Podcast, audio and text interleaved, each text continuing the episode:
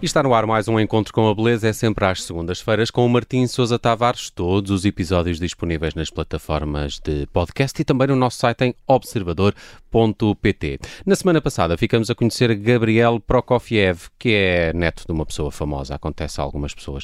É um, mas hoje vamos a canções de outono. Martim Sousa Tavares, bem-vindo, como estás? Obrigado, estamos um bocadinho ressacados, não é, daquela noite no CCB sábado ah. passado. Ai, como é que é o nome? Fogo, como é que é? Atravessar, atravessar, o fogo. Atravessar o fogo. Atravessar o fogo, a la techno, todas essas coisas. E eu pensei, lembram-se quando há dois mil anos, claro que lembram, estavam cá, uhum. quando há dois mil anos as pessoas dançavam à volta da fogueira quando achavam que, que estava na altura de chover. Sim, e cantavam... são os meninos do Ambo, do, do Paulo de Carvalho, não é? sim, sim. Minha filha uh... gosta muito de ouvir essa canção. É no, fundo, uh, no fundo, o episódio de hoje é para ver se este outono, que parece um verão, acaba de uma vez por todas. Portanto, trouxe aqui uma música para chamar o outono. Uh, há muitas músicas sobre o outono, esta é simplesmente mais uma delas, porque o calor sabe bem, mas na altura do calor. Mais do que isso, é mesmo uma exclamação do antropoceno.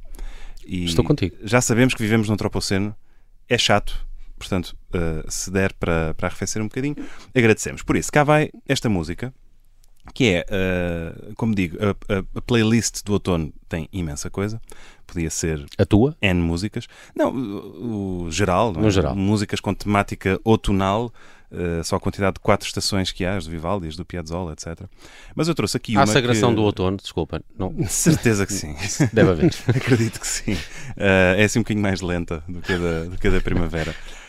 Um, cair da folha. Exatamente. A música que trouxe, possivelmente, é menos conhecida dos nossos ouvintes, portanto, só isso já é aqui um, um bónus, e faz uma curva que eu acho interessante, porque parte de uma poesia, uh, vou-lhe chamar erudita, na medida em que é um poema do Paul Valéry, que vai dar à chanson française na voz do Charles Trenet, para quem ainda se lembra desse, desse galã da canção francesa. Mas depois, do Charles Trenet, vai para uma versão clássica, com um quarteto de cordas e piano, com a voz daquele que é, se calhar, o contratenor mais famoso que existe, que é o Philippe Jarouski. Se quiserem saber mais sobre os contratenores, relembro um episódio de dezembro do ano passado sobre os castrati, hum, em que ouvimos hum, aqui a voz de um contratenor. Na altura não era o Jarouski, mas era como se fosse. E, portanto, esta música aqui ganha um swing, uh, delicioso swing em sentido musical, uh, delicioso, um arranjo muito assim. Não é como estou a misturar o Paul, assim. o Paul Valéry, o Charles Trenet e depois entra o Philippe Jarouski. O swing é pois. musical, okay. o arranjo é excelente e merece aqui uma nota que é do Jérôme Ducrot.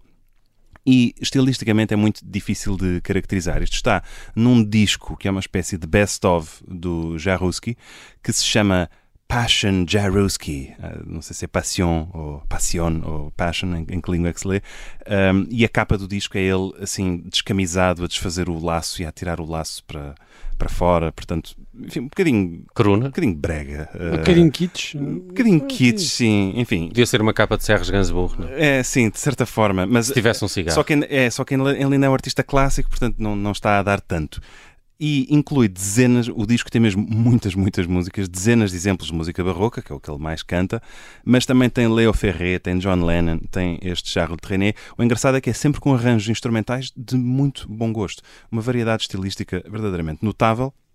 E este homem é muito famoso. Uma das músicas de Vivaldi deste disco tem mais de 17 milhões de escutas só no Spotify. Portanto, eh, de facto, ele é muito famoso. E, portanto, para chamar uh, o outono, o outono ah, e como também, e como uh, disse que isto parte de um poema do Paul Valéry, eu trago aqui uma tradução do poema para que saibamos o que é que está a ser cantado. Esta tradução é do Guilherme Almeida e passo a ler. Estes lamentos dos violinos lentos do outono enchem minha alma de uma onda calma de sono. E soluçando, pálido, quando soa a hora, recordo todos os dias doidos de outrora. Não vou, e vou à toa, no ar mau que voa. Que importa? Vou pela vida, folha caída e morta.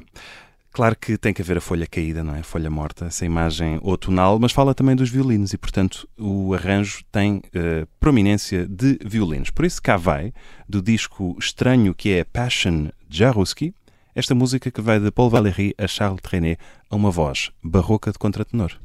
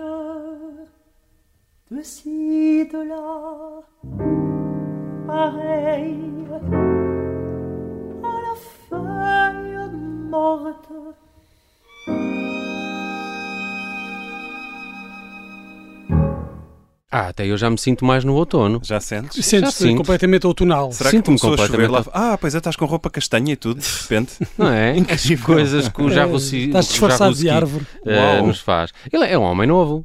Ele é um homem novo, sim. Uh, está, estará a meio dos 40. 45. Um homem pois. novo, isso é, era o projeto do, do Stalin. sim. Boa. Uh, é verdade. Agora, eu uh, gostava de lançar aqui Muitos uma... concertos têm, têm uma, uma, enorme digressão agora em, em, novembro, se calhar a celebrar o, o outono. Esperemos Nenhum concerto em Portugal. Não, mas esteve em Portugal recentemente, em 2018, 2019. Foste portanto... ver? Não, mas volta e meia ele, ele vem cá, portanto é questão de estarem uh, atentos. Agora, eu gostava de lançar aqui uma, uma questão aos nossos ouvintes, porque foi-me dito que no Spotify, isto é apenas para quem nos ouve no Spotify, podem desde já subscrever e assim não perdem nenhum episódio, são os grandes malucos da música clássica, mas foi-me dito que no Spotify podem abrir cada episódio e deixar lá comentários, dizer o que é que acharam, e eu posso lançar perguntas aos é ouvintes. Verdade. Portanto, podemos abrir aqui Uma um espaço pool. de, exatamente, sondagens, como se faz agora no WhatsApp, para marcar um jantar de grupo e lança-se uma sondagem. Uhum. Também o Spotify permite isso. Portanto, eu gostava de, para esta semana, perguntar aos meus ouvintes sobre esta voz que ouviram. Portanto, eu não vou dizer qual é a pergunta, vão lá, descubram e votem, e depois, uh, para a semana, ou quando me apetecer, comentamos os resultados. Isto só funciona mesmo para quem ouve Spotify, portanto é assim um ovinho de Páscoa para E acho que só está disponível ouvintes. para quem ouve atra através da aplicação, que aquele web Spotify ah, é? não dá, não, ok. Não o web Spotify é péssimo, não é? É verdade. Tem, tem que ser na aplicação. Tem que ser na Por na isso, app. ouvintes do Spotify, organizem-se. Quem não ouve no Spotify, pronto, também gostamos de vocês.